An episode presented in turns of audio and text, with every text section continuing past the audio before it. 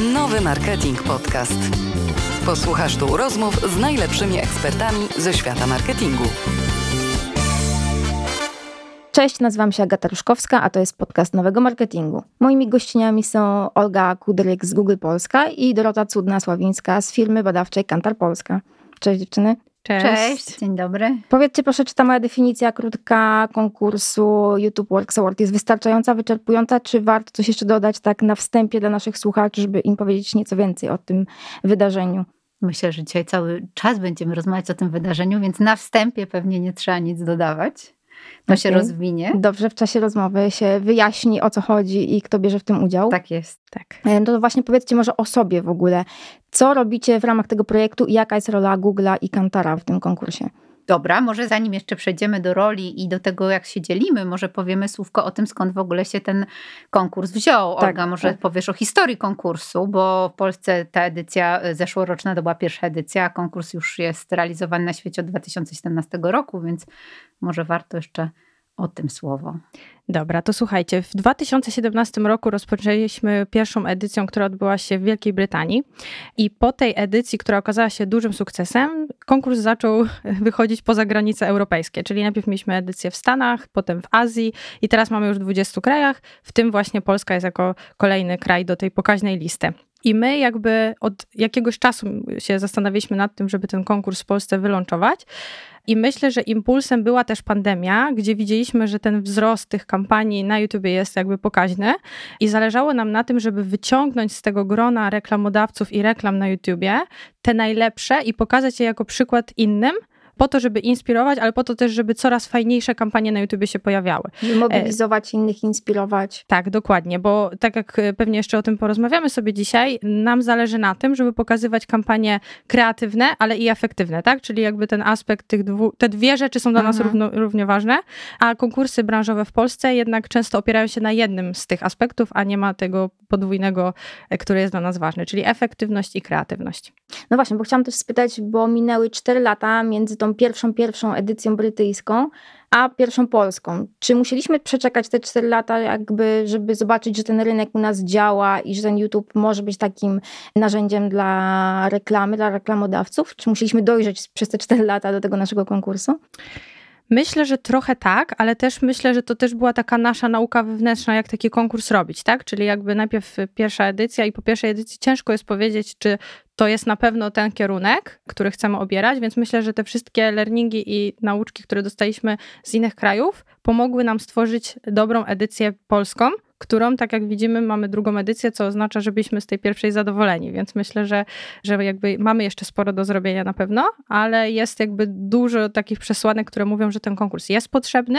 Mieliśmy sporo zgłoszeń w pierwszej edycji, mamy nadzieję w tym roku pobić te liczby, więc tu myślę, że jeszcze sobie o tym porozmawiamy. Pytałaś o rolę Google i Kantara. Tak. Ja, ja za chwilkę opiszę szerzej, y, jaka jest rola Kantara w tym, y, w tym konkursie, natomiast no, mam wrażenie, że Olga trochę powiedziała o tym, jaka jest rola Google'a i tak jak ja widzę tę rolę, to, to jest po pierwsze rola pomysłodawcy i takiego podmiotu, który w mediach zmieniającego się świata zaczyna odgrywać po prostu znaczącą rolę, więc też potrzebuje kształtować pewne standardy, edukować właśnie i, i inspirować do tego, żeby tworzyć coraz ciekawsze um, kreacje, coraz bardziej wartościowe, coraz bardziej odkrywcze, można powiedzieć, mhm. bo, bo też w, w kontekście nagród będziemy o tym na pewno dzisiaj dużo mówić. Bardzo ważne jest to, jak e, powiedzmy niestandardowe myślenie e, e, towarzyszy twórcom kampanii i jak być może twórczo i niestandardowo są w stanie wykorzystać dostępne, płatne albo nawet i bezpłatne opcje dostępne na YouTube. Ale może odpowiem na pytanie dotyczące Kantara.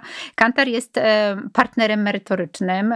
Kantar jest niezależnym partnerem merytorycznym, to znaczy gwarantuje jakość procesu decyzyjnego tak naprawdę od początku, czyli od formułowania zgłoszeń po wyłonienie zwycięzców w ramach e, siedmiu w tym roku, w zeszłym roku pięciu kategorii i Grand Prix. Co to oznacza? To oznacza, że proponujemy i ustalamy wraz z, z Team YouTube strukturę oceny w pierwszym etapie ocen, które case'ów, które spływają do oceny. Prowadzimy obrady jury, wyłaniamy w ramach tych obrad zwycięzców kategorii i w kolejnej odsłonie wyłaniamy również w ramach obrad jury Grand Prix, a na samiusieńkim początku tego procesu weryfikujemy poprawność zgłoszeń, czyli to, czy te oczekiwania względem tego, co powinno się w case'ie znaleźć, są spełnione i takie case'y, które zostają uznane za prawidłowo zgłoszone, będziemy pewnie o tym mówić, więc ja teraz nie będę jeszcze rozwijać, jakby jakie tam kryteria powinny być uwzględnione.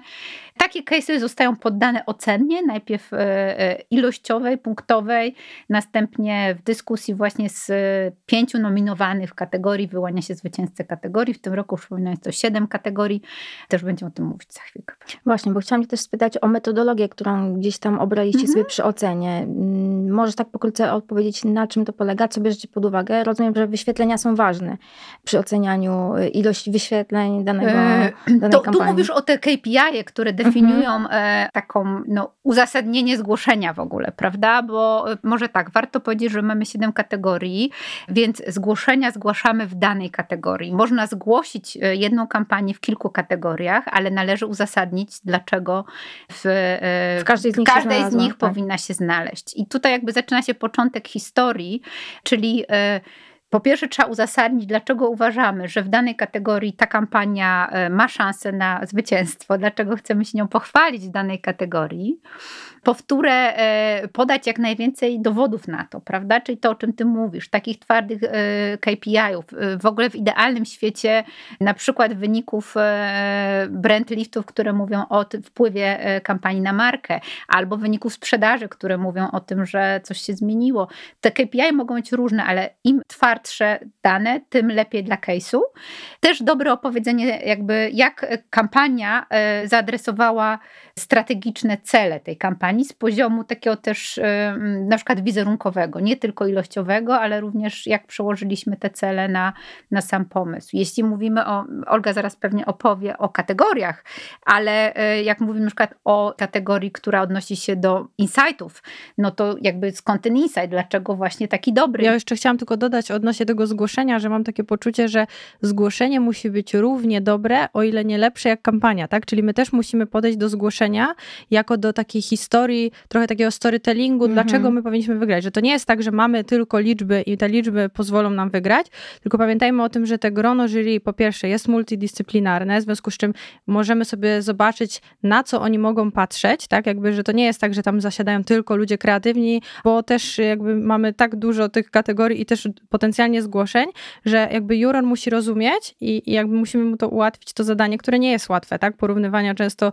kampanii, więc to nie są tylko te liczby, o których mówiłaś, ale właśnie ta historia też jest równie ważna, tak? Dlaczego, dlaczego my powinniśmy wygrać w tej kategorii? Więc podejdźmy do tego właśnie w taki sposób, żebyśmy my sami rozumieli, ale też pomogli właśnie jurorom wybrać te najlepsze kampanie w kategoriach. No, czyli taka powiedziałabym, no jak powiedziałabym, takie już odwzorowanie, tak jak sobie wyobrażam, że klient może napisać brief do agencji kreatywnej, mm -hmm. w którym mówi o tym, jaki jest cel kampanii, co chce przez to osiągnąć, e, rzadko mówi, jakich narzędzi chce użyć, ale może coś sugerować, tak? No to tutaj jakby mamy już y, odwzorowanie tego briefu tylko w formie rzeczywistej, tak? Czyli taki był cel, taka była strategia, taki był pomysł, z tym przyszedł klient, zrobiliśmy to, to i to, zrobiliśmy to tak i tak.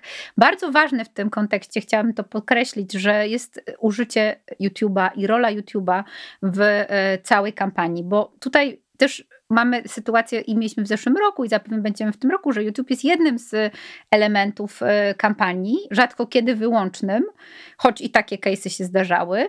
Natomiast e, bardzo ważne jest to, żeby uzasadnić, dlaczego ten YouTube był użyty, dlaczego był użyty w taki sposób i co to przyniosło dla całości kampanii i jak jest to przez e, twórców kampanii oceniane w sensie zakładam, że bardzo dobrze, skoro chcą się tym case'em pochwalić, czyli tutaj gdzieś takie argumenty powinny bardzo mocno być wyeksponowane. Mhm. Tak, bo nie chodzi o to, żeby opublikować po prostu gotową kampanię, która mogłaby się pojawić w telewizji czy gdziekolwiek na YouTubie, tylko żeby właśnie myśleć o YouTubie jako o narzędziu, prawda?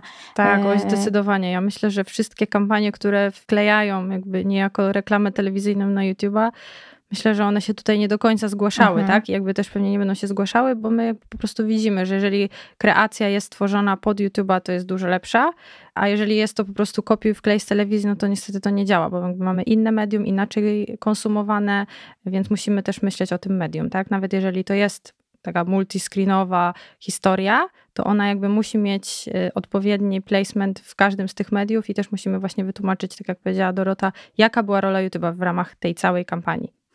Jeżeli na przykład e, w trakcie tworzenia kampanii rozważane były różne narzędzia, a w ostatecznie mówię narzędzia YouTube'owe wybrane kilka, to fajnie jest to opisać, moim zdaniem, dlaczego akurat te, dlaczego jakby twórcy uważają, że te właśnie się najlepiej miały okazję sprawdzić i sprawdziły, prawda? Bo tutaj też na pewno doceniana będzie no taka właśnie znajomość też środowiska YouTube, prawda? I umiejętność jakby gry z tym, co YouTube oferuje, a oferuje każdego roku coraz więcej, więc Dokładnie. warto jakby się w tym orientować i jeśli rzeczywiście się z tego świadomie skorzystało i zgadzam się tu z Olgą, że nie ma takich kampanii, które po prostu są copy-paste, Mhm. znaczy one tam się w zasadzie nie zgłaszają, więc też to jest konkurs dedykowany dla twórców, którzy no, umieją, medium, y, tak. umieją skorzystać z tych y, okazji, które YouTube stwarza w ramach tworzenia kampanii.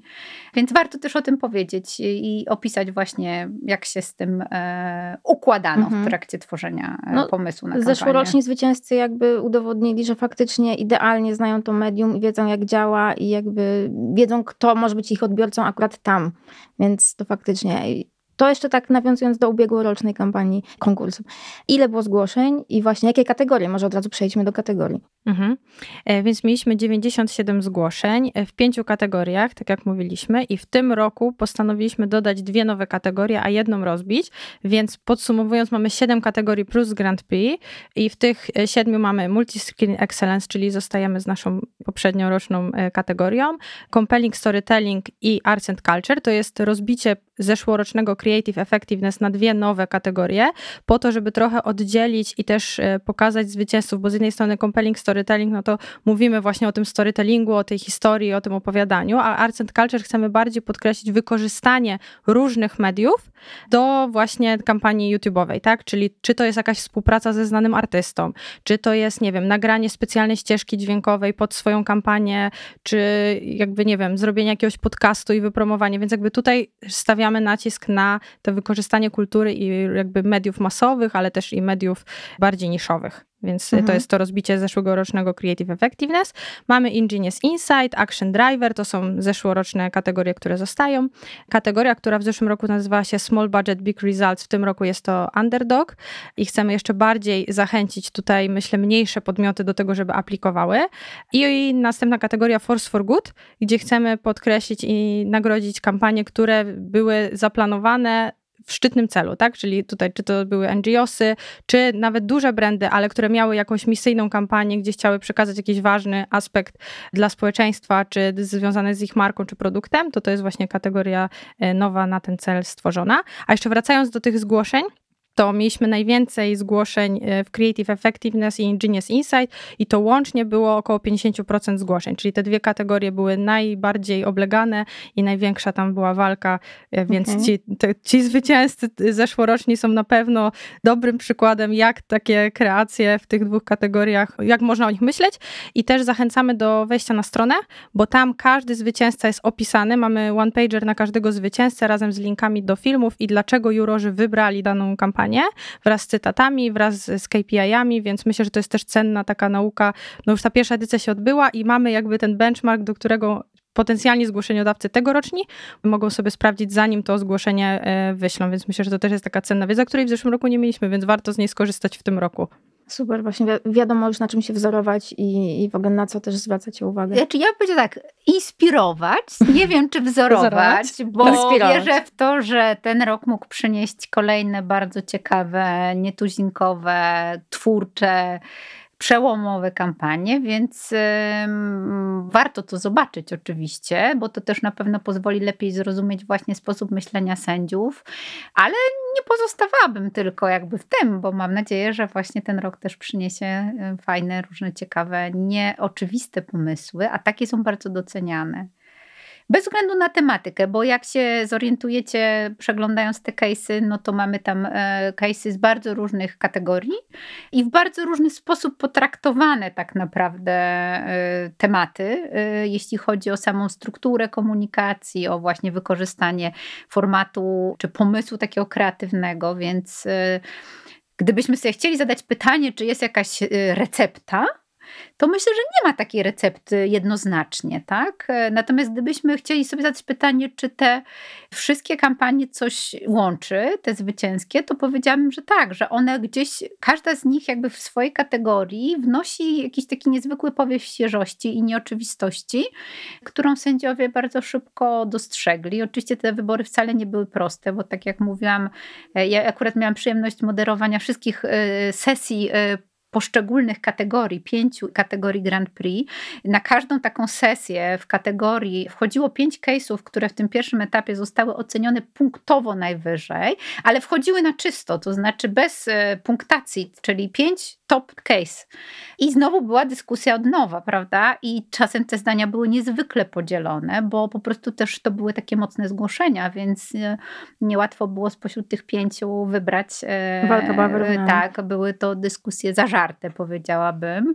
Bardzo ciekawe, no bo tak jak Olga zwróciła uwagę, mamy bardzo interdyscyplinarne grono sędziów, więc ono, każdy jakby wnosi swoją perspektywę i te perspektywy są po prostu różne, więc to też jest wartość, myślę, tego konkursu. Ja mogę jako osoba, która zajmuje się facylitacją i prowadzeniem tego typu spotkań, powiedzieć, że interdyscyplinarność jest tutaj niezwykłą mm. wartością i w kontekście obiektywizmu oceny też jest wartością, dlatego że im więcej perspektyw uwzględniamy przy tej ocenie, tym ta ocena jest bardziej wyważona po prostu, prawda? Gdybyśmy mieli, nie wiem, tylko dyrektorów kreatywnych, to oni by pewnie tak. to inaczej oceniali. Mm -hmm. Gdybyśmy mieli tylko przedstawicieli brandów, to oni by to pewnie albo inaczej zwracajmy uwagę mm -hmm. na inne mhm. aspekty y, tych zgłoszeń, a tutaj mamy perspektywę taką no, wielo, wieloperspektywiczną, także liczymy na to właśnie, że ta demokratyczność się odzwierciedli tutaj mocno.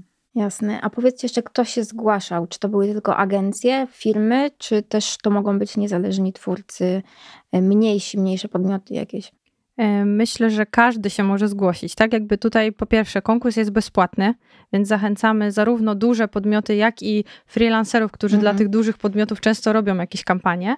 Budżet też nie jest żadnym wyznacznikiem brania udziału w konkursie, więc jeżeli mieliśmy nawet mały budżet, ale byliśmy zadowoleni z kampanii, myślę, że przykład zeszłorocznego Centrum Praw Kobiet jest takim przykładem, który pokazuje, że mimo małego budżetu, prawie żadnego, ale mając super pomysł i potem jakby konsekwentnie wykonanie i jakby podejście do tego, żeby ten temat, który nie jest łatwy, opowiedzieć właśnie za pomocą YouTube'a, to myślę, że to jest dobry przykład do tego, żeby pokazać, że każdy może wziąć udział, nawet właśnie NGOs, który mógłby nam się wydawać, że nie ma jakby pieniędzy na to, żeby zrobić kampanię na YouTube, tak? Więc, więc w zeszłym roku było najwięcej zgłoszeń od dużych podmiotów, to było tam ponad 80%, ale mniejsze podmioty również się zgłaszały i na tym nam też zależy w tej edycji, żeby coraz więcej żeby jakby było naprawdę tak, jak jest takim medium, jakim jest YouTube, czyli dla każdego, to ten konkurs też jest dla każdego, tak? Więc jakby myślę, że to jest taki cel, który nam przyświęca i myślę, że w tegorocznej kampanii, którą mamy odnośnie zgłoszeń do konkursu, będziemy to też podkreślać.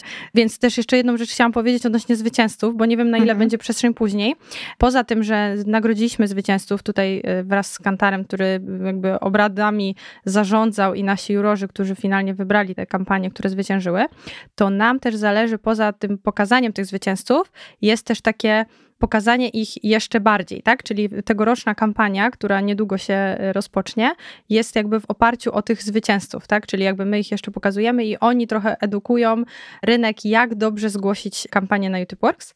To może jeszcze adwocem powiem, że pewnie jak w przypadku innych konkursów, nie tylko kreatywnych, najwięcej zgłoszeń mieliśmy w ostatnich jeśli nie godzinach, to może dniach e, tego konkursu. Ja bardzo zachęcam do tego, żeby się zabrać za to wcześniej i przygotować sobie rzeczywiście to zgłoszenie bardzo, bardzo porządnie, wykorzystując własne talenty również, e, czyli na przykład e, robiąc jakiś materiał wideo do, do zgłoszenia, to też jest doceniany przez sędziów, bo po prostu dobrze opowiada tę historię, mhm. o której Olga mówi, tak, nie żeby to było opis, taki, ale żeby, żeby to, to było tak. story. To oczywiście nie jest absolutnie żadne kryterium, to nie jest kryterium, natomiast im fajniej jest to przygotowane, sensownie, użyte są argumenty w klarowny sposób, e, liczby, jeśli takimi dysponujemy, tym na pewno łatwiej jest po prostu takie zgłoszenie ocenić, a tym samym ono ma większe szanse na zebranie lepszych not.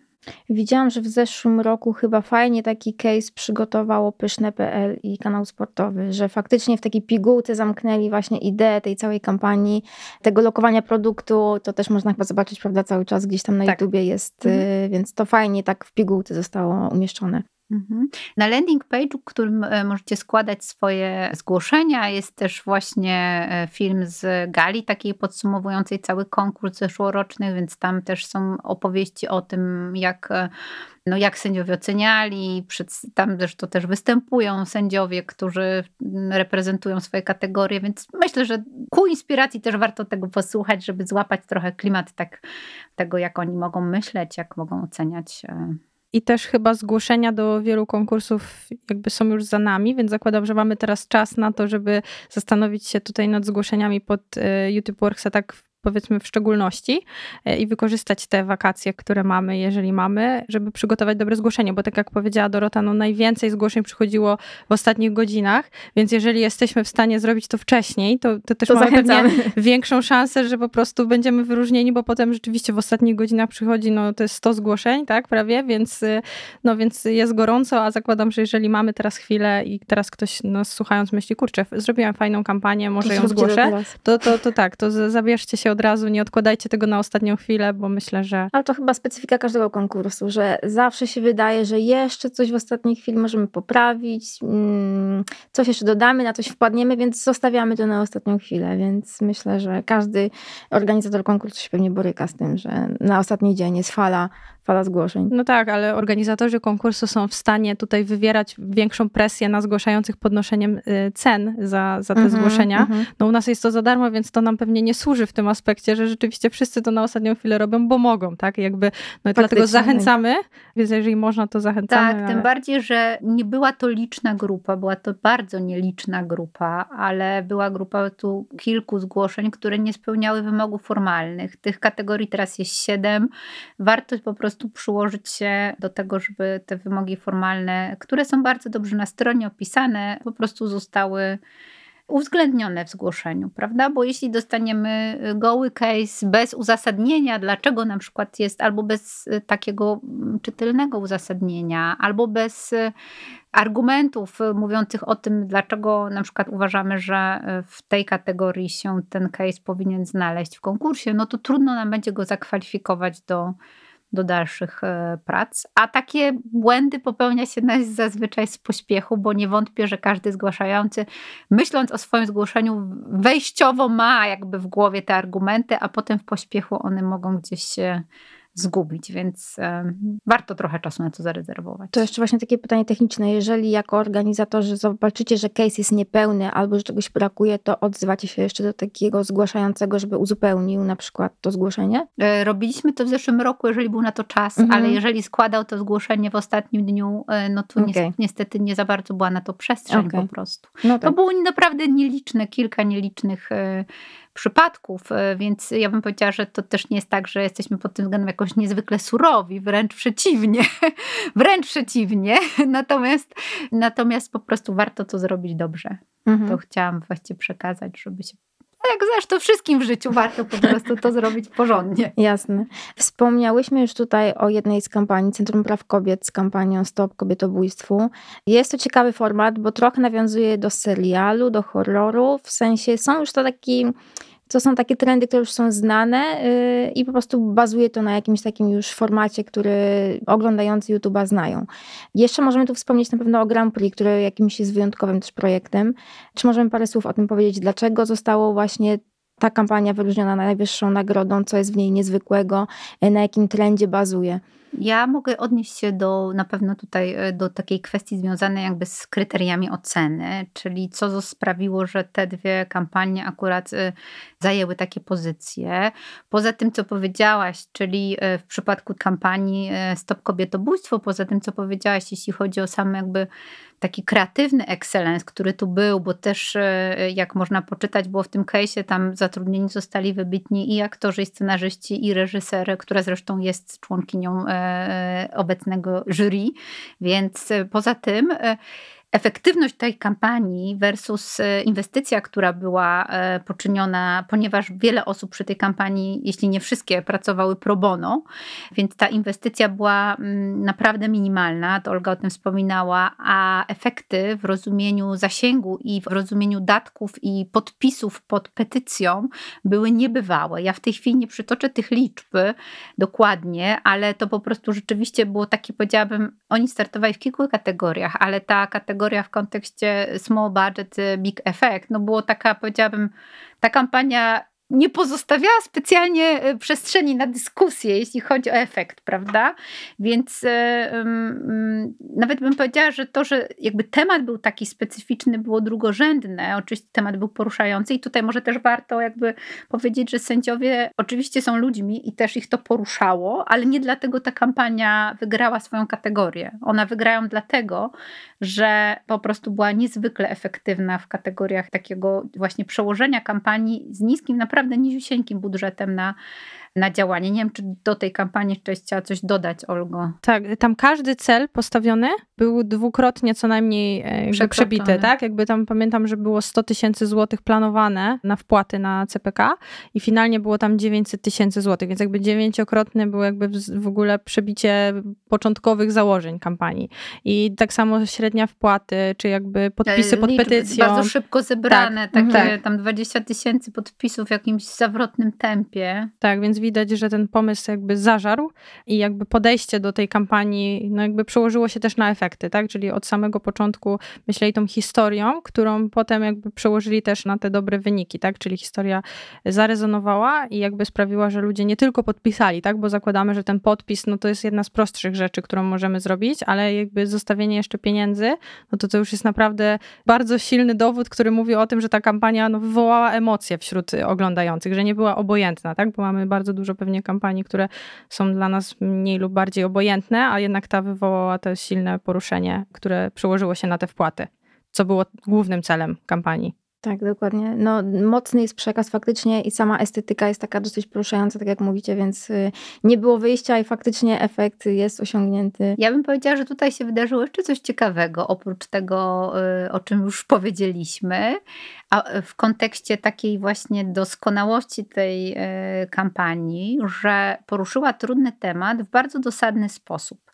My badamy reklamy wideo, e, powiedziałabym namiętnie w kantarze i wiemy z tego doświadczenia, różnych rzeczy się dowiadujemy na temat tego, jak e, odbiorcy reklam e, percypują te komunikaty.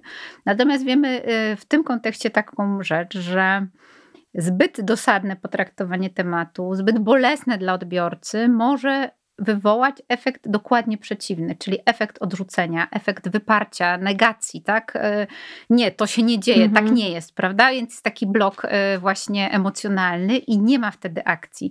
Natomiast tutaj twórcy y, bardzo dobrze to wyważyli, mimo że to jest dosadne, bo musi być dosadne, nie jest dosadne w sposób, czy ten sposób obrazowania sprawia, że my się jako odbiorcy możemy zempatyzować z tą e, bohaterką, a nie wyprzeć to jako zbyt drastyczne, zbyt e, potworne, co na przykład czasem ma miejsce w takich komunikatach dotyczących e, katastrofy klimatycznej. Dużo też o tym teraz rozmawiamy. Być może takie zgłoszenia będą i w kontekście badań, które prowadzimy, widzimy to, że jeśli nadawca czy twórca straszy nadmiernie, no to następuje reakcja obronna. To jest mhm. zrozumiałe. Tak działa nasz mózg i dzięki Bogu, bo byśmy być, nie tak. przetrwali tak. wielu rzeczy w naszym osobistym życiu czy w życiu publicznym, gdyby tego mechanizmu nie było.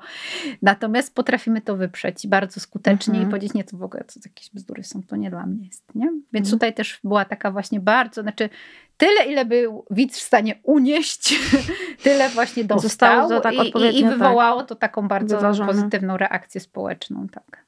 Super, to przeszłyśmy sobie przez ten jeden przypadek. Y, a omówmy jeszcze Grand Prix właśnie, zwycięzcy Grand Prix. Jaki tam był pomysł i dlaczego taki wyjątkowy? Myślę, że sukces y, Grand Prix i Storytela, który wygrał zarówno Creative Effectiveness, jak i Grand Prix, no tam historia to jest w ogóle stworzona pod YouTube'a, tak? W sensie, że to by się nie wydarzyło, gdyby nie YouTube, tak? Bo z jednej strony Storytel bardzo dobrze rozumie platformę i jakby wplótł ją w swoją historię swojego nowego, nowej produkcji, czyli randoma, bo tak naprawdę wykorzystali to, że z jednej strony zaczęli jakby tą produkcję u siebie, czyli w Storytelu, przenieśli ją potem na YouTube'a, potem znowu na Storytela, czyli jakby prowadzili tego, prowadzili tego odbiorcę przez różne kanały, po to, żeby zakończyć też na YouTubie klipem muzycznym. Z drugiej strony wykorzystali jakby influencerów, czy tam wykorzystali osoby, które są, które są e, znane wśród młodego pokolenia, czyli jakby rozumieli swoją grupę docelową. No jakby stworzyli po prostu rzecz, która by się bez YouTube'a nie zadziałała, bo jakby produkt audio zrobiona do tego wideoprodukcja. I tak naprawdę YouTube był jedynym medium, które poza Storytelem było tutaj wykorzystane i ta historia po prostu no, tak się niosła przez te platformy i myślę, że ona też nie tylko zauroczyła jurorów, ale też nas, tak jakby, bo po prostu jak, no nie mogliśmy sobie pewnie lepszego Grand Prix na pierwszą edycję wymarzyć, no bo to nie jest historia o tym, że zrobiliśmy dobrą kampanię na, nie wiem, różnych mediach, w tym na YouTubie, tylko zrobiliśmy kampanię naszego produktu przy bardzo silnym wykorzystaniu YouTube'a. I to zostało docenione przez jurorów, a my tylko jako YouTube się cieszymy, tak? Że to była jakby nasz pierwszy zwycięzca e, tego konkursu i tej kategorii, więc... Bardzo jurorzy docenili to kreatywne podejście do wykorzystania YouTube'a w kontekście też posiadania własnego medium, jaki jest Storytel, czyli y, stworzenia takiej sytuacji, w której YouTube generował nam lidy, które były przenoszone potem na Storytel, bo ta kampania miała cel zbudowania większego zasięgu użytkowników wśród osób młodych. W związku z tym zaczęto od tego, że y, jakby wartością była opowieść. Trzeba byłoby za tą opowieścią podążać, prawda? Żeby na końcu móc za nią podążyć i za, dokończyć to story, trzeba było wrócić na Storytela, prawda? Czyli przejść sobie ścieżkę przez YouTube'a i wrócić na Storytela już jako regularny użytkownik, a nie w ramach e, miesięcznej, jeśli dobrze pamiętam, bezpłatnego abonamentu, mm -hmm. subskrypcji. Więc e, piękno tej kampanii, zdaniem sędziów, polegało na tym, że centralnym tak naprawdę jakby zamysłem była właśnie opowieść, a te narzędzia, które zostały użyte, czy to Storytel w którymś momencie kampanii, czy YouTube w którymś momencie kampanii, były niejako wtórne i komplementarne do tego, żeby tę opowieść jakby oplatać mhm. właśnie, czy wieść dalej i prowadzić tego użytkownika przez różne touchpointy. I to prowadzenie właśnie bardzo tak się podobało, nie? że można to zrobić w ten sposób. Mhm. E, to było bardzo docenione. No i to też oczywiście było dużo komponent dobrego rozumienia tego targetu, prawda? I to, czym Olga powiedziała w wyborze e, celebrities i takiego włożenia ich w kontekst YouTube'a właśnie. Mhm. Poza tym, że faktycznie te wszystkie tutaj formaty się fajnie przeplatały, czyli wideo ze słuchowickiem, to fajne jest też to i to mi się chyba najbardziej podoba w tym tutaj case'ie, że mm, słuchacz tego słuchowiska, jakby no ma pewne wyobrażenie na temat jakiejś tam postaci, bohaterów i tak dalej i może to zderzyć z tą wizją właśnie twórcy. Wchodzi sobie na YouTube'a i zobaczy jak to zostało właśnie, kim w ogóle są ci bohaterowie, jak wyglądają, gdzie się toczy akcja tak dokładnie gdzieś tam, więc to potem może sobie faktycznie zderzyć to swoje wyobrażenie ze słuchowiska z wideo i z y, filmem. Ja bym powiedziała jeszcze coś takiego, że jak się teraz myśli o tym case'ie, to on się wydaje po prostu tak prosty, że aż genialny, prawda? W kontekście takiej mhm. usługi, jaką jest Storytel. E, ale wcześniej nikt tak nie robił, więc to, to, kryterium e, właśnie wcześniej nikt tak nie robił. Świeżość. Jest, mhm. Ta świeżość jest też tutaj będzie bardzo ważnym w kontekście Grand Prix na pewno będzie kluczowym w ogóle e, żeby czymś nowym kluczowym zaskoczyć. kryterium, bo zauważcie, że w Grand Prix konkuruje siedmiu zwycięzców kategorii, więc to naprawdę są świetne kampanie. Tutaj już nie ma cieniasów, tak? Tutaj jest top of the top, więc ta świeżość, to takie wow, takie, takie wow sędziów, yy, będzie tutaj tak naprawdę miało bardzo duże znaczenie przy wyborze, no bo któryś z tych siedmiu właśnie zwycięzców kategorii dostanie Grand Prix. No, poprzeczka jest wysoko zawieszona przez Storytel, więc y, czekamy i zobaczymy, kto w tym roku się zgłosi. Tak, y, może być też tak, że Grand Prix nie zostanie wyłoniony, ale wierzymy, że nie, będzie, nie, nie będą sędziowie postawieni w obliczu takich dylematów i będą czuli, że mają mocnego kandydata. No i tylko raczej będzie wybór Życzę między tego wszystkim bardzo. lepszym a najlepszym. Tak. Więc... Między bardzo, bardzo dobrym Tak. a najlepszym. E, Dokładnie. To jeszcze Was spytam o te tutaj y, takie konwencje, formaty, bo tak, widzimy, że w Centrum Praw Kobiet została wykorzystana jakby technika taka serialowa, horrorowa. W Storytel jest to słuchowisko wymieszane z wideo, też z jakimś takim odcinkiem jakby serialu. Czyli to są właśnie takie formaty znane gdzieś tam z mediów, y, z popkultury. Też spośród zwycięzców zeszłorocznego konkursu mieliśmy przykład stand-upu. Mhm, Mm. jęgie. Tak, Tak. dokładnie. Mhm. Czyli znowu jakiś taki format znany i lubiany. Czy to jest przepis właśnie na sukces, że tak powiem, że sięgamy po to, co już gdzieś tam znamy, co jest nam bliskie, nie wymyślamy czegoś na nowo, tylko korzystamy z tego, co już jest. Ja myślę, że ważne jest właśnie obserwowanie grupy docelowej, tak? Jeżeli wiemy, że nasza grupa docelowa, nie wiem, lubi stand-upy, a mamy jakiś trudny temat do przekazania, bo ING miało no, ten temat dość trudny, tak? Bo oni chcieli mówić o pieniądzach, a wiedzieli, że Polacy o tych pieniądzach nie do końca lubią mówić, więc sięgnęli po znany format, ale jakby dalej byli osadzeni w swoim brandzie, tak? Bo to też trzeba uważać na to, żeby to nie było przegięcie, tak? Że bierzemy jakiś format, nie wiem, teraz powiedzmy wiemy, że hip-hop się dobrze ogląda na YouTubie, no to zróbmy piosenkę jakąś hip-hopową z naszym brandem. No różnie to może być, tak? Jakby w sensie, jeżeli nie rozumiemy do końca formatu, to znaczy najpierw bym polecała zrozumieć format i zastanowić się, czy nasza grupa docelowa ten format też lubi, żebyśmy byli po pierwsze autentyczni i że to, co stworzymy, było dobrze odebrane, więc myślę, że jak najbardziej sięgajmy po różne formaty. Tak jak wiemy, podcasty bardzo w pandemii urosły, więc to też jakby podcasty czy słuchowiska, dlatego pewnie sukces też Storytela z różnymi produkcjami, w tym Randoma.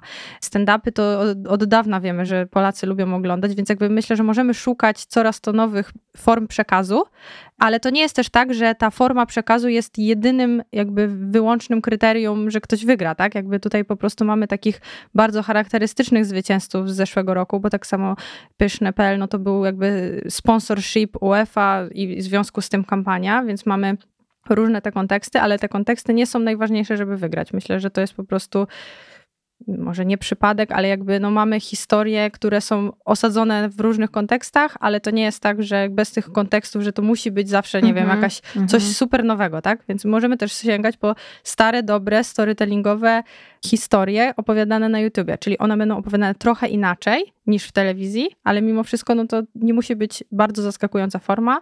Ważne, żeby była y, skuteczna i kreatywna. No właśnie, bo kiedy Olga mówi o tym, żeby była kreatywna, to ja myślę o czymś takim, co jest jakby pewnego rodzaju twórczym przetworzeniem tego, co znamy też, tak? Bo YouTube jest y, kontekstem, który ma swoje wymagania, nazwijmy to, tak? Y, Jeśli, mówię YouTube w sensie odbiorca na YouTubie i zaczęliśmy tutaj opowieść od tego, że to nie może być copy-paste y, reklamy telewizyjnej, więc to jest powiedziałabym takie minimum minimorum, a tam jest dużo, dużo więcej, prawda? I ci sprawni twórcy, którzy y, właśnie trochę z jednej strony bawią się tymi możliwościami, rozumieją je, twórczo je przetwarzają, wkładają takie formaty, które wspomniałaś, tak? Jak stand-up, jak miniserial do YouTube'a, no robią efekt właśnie wow, to jest coś ciekawego, coś nowego, to jest też skuteczne, są w stanie to, y, to e, zaadresować. YouTube jako odbiorca YouTube'a nie znosi nudy, to wiemy, prawda? Te rzeczy fajnie działają, bo one łączą też coś takiego, co jest znane z nowym kontekstem, jakim jest YouTube y, i pokazaniem tego właśnie w takim twórczym przetworzeniu, więc y, no, na pewno te rzeczy były doceniane. Oprócz tych wszystkich KPI-ów, o których powiedzieliśmy, tych twardych kwitów, tego przełożenia na biznes, liczb rejestracji, zakupów, y, datków i Wyświetleń. tak dalej, wyświetleń, tak, oczywiście to też. Natomiast pamiętajmy, że to jest konkurs o kreatywności jakości. Każdym, w każdym z kategorii y, ta kreatywność będzie doceniana i też rolą Kantara jest to, żeby w każdym momencie tego procesu oceny dbać o to, żeby dyskusja o tym, czy to jest rzeczywiście twórcze, czy to jest takie zaskakujące, czy faktycznie wnosi to coś nowego, jak waszym zdaniem, myślę już o rozmowach z jurorami, właśnie dlaczego tak uważacie i tak dalej, i tak dalej, żeby zadbać o to, żeby to było dobrze uzasadnione, bo potem na końcu, kiedy jurorzy wyłonią zwycięzców, no też będą musieli to uzasadnić. My mhm. to uzasadniamy ich słowami, tak? To jest ich wybór, którym musimy mieć dobre udokumentowanie i dbamy o to, żeby ono takie właśnie było. Ja tu jeszcze chciałam jedną rzecz, y, nie wiem, czy sprostować, czy przypomnieć, że Google YouTube nie zasiada i nie decyduje o wygranych, tak? Myślę, że to też jest ważne, żeby to rozumieć, że my jakby nie decydujemy o tym, kto zwycięża. Są to właśnie sędziny i sędziowie, tak. E, którzy wybierają zwycięzców tutaj pod czujnym okiem Kantara, który strzeże tych wszystkich merytorycznych, ale i formalnych e, zasad, które jurorowaniu powinny które powinny być brane pod uwagę przy jurorowaniu, tak? Czyli jakby my tu nie wybieramy zwycięzców. To tak, mhm. W kontekście powiedzieć. też jakości zgłoszeń dbamy o to, żeby przekazując je do oceny sędziom, sprawdzić, czy rzeczywiście te rzeczy, które w zgłoszeniu zostały opisane w tej kampanii są widoczne. To znaczy, jeżeli w zgłoszeniu jest opisane narzędzie YouTube'a ABCD, to czy one faktycznie tam jest, czyli staramy się, żeby mm, sędzia już dostał taki materiał no, zweryfikowany mhm. wstępnie pod kątem jakości i takiej um, kompletności tego uh, zgłoszenia. Ale czy możemy powiedzieć, y, kto zasiada w jury właśnie? Kto jest wśród mhm. sędziów, jakieś znane mhm. nazwiska? Mhm. Myślę, że same znane nazwiska. A tak y, jeszcze wracając, to mhm. tak jak w zeszłym roku, w tym roku przyświęcał nam cel tej interdyscyplinarności, o której też Dorota mówiła, czyli z jednej strony mamy ludzi z agencji badawczych, mediowych, agencji kreatywnych, niezależnych twórców, e, też przedstawicieli marek, więc jakby to grono jest e, różnorodne pod względem i doświadczeń, ale też wieku, więc zakładam, że to jest naprawdę fajne 27 osób w tym roku, które będzie tych zwycięzców wybierało. Ta grupa ma strukturę taką y, egalitarną, to znaczy tam nie ma przewodniczącego obrad.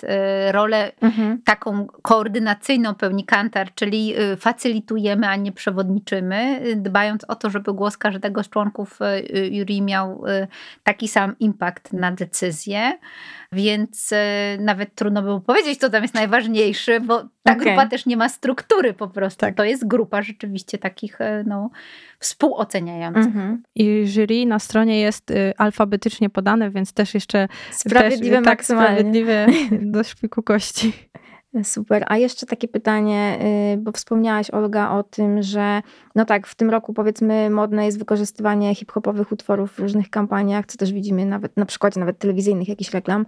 I jakiego trendu się spodziewacie na przykład w tym roku wśród zgłoszeń? Macie już taki typ, który mógłby gdzieś tam się przybijać w większości kampanii, czy niekoniecznie? Pewnie nie chciałabym tu nic sugerować, jako mhm. że jesteśmy jeszcze cały czas w trakcie zbierania zgłoszeń i też nie mówić o tym, że coś będziemy bardziej premiować bądź nie, ale myślę, że kampanie z tego roku, w tej edycji, mogą odwoływać się na pewno trochę do pandemii, tak? Czyli jakby ten kontekst, bo YouTube jest tym medium, które jest tu i teraz, więc jeżeli przez ostatni rok była pandemia, wychodziliśmy z pandemii, więc te różne konteksty pandemiczne były gdzieś tam obecne, to myślę, że to będzie się gdzieś przejawiało w zgłoszeniach to ja w kontekście nie formatu, a tematyki spodziewam się większej liczby zgłoszeń, które będą odnosiły się w jakiś sposób do kwestii zrównoważonego rozwoju, inclusion and mhm. diversity i SDGsów e, e, United Nations. Tak się spodziewam, zobaczymy, czy Na tak to liczymy. Będzie. Tak. No i mamy też tak. kategorię pod to, tak? Force tak. for Good, e, tak. gdzie chcemy rzeczywiście to trochę wyciągnąć, bo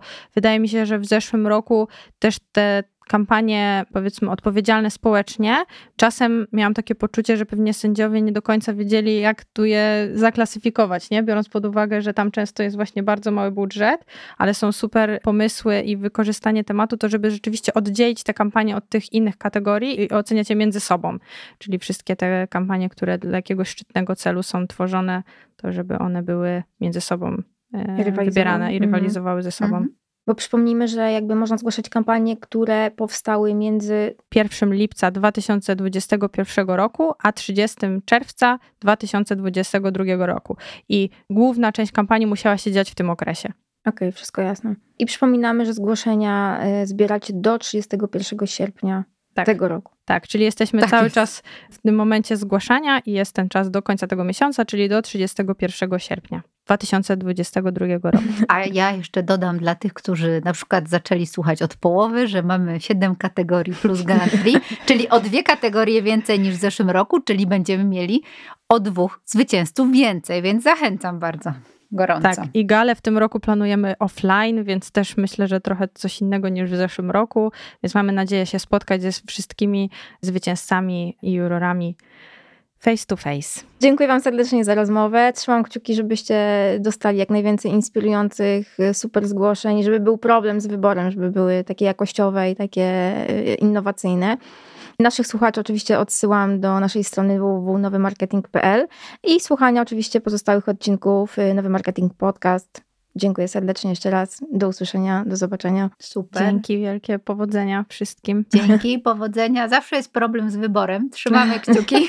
I pamiętajcie, 31 sierpnia, deadline. Tak, także... 31 sierpnia, a ja jeszcze jak mogę sekundkę, to jeżeli ktoś ma kampanię, ale nie wie jak ją zgłosić, bo nigdy nie zgłaszał się w żadnym konkursie albo no, po prostu potrzebuje pomocy, to mamy bezpłatne Office Hours, gdzie można się zapisać na 15-minutowy slot z naszym ekspertem z Google'a, który chętnie pomoże w tym, jak dobrze zgłosić się do konkursu, więc tutaj też zachęcamy o, z korzystania z tego. Wiem, że już sporo terminów poszło, ale jeszcze trochę jest, więc, więc zachęcam i zapraszam. Super, dzięki wielkie za rozmowę. Dzięki. Dzięki. Przesłuchaj pozostałych odcinków Nowy Marketing Podcast na Spotify, YouTube, Apple Podcast i Google Podcast.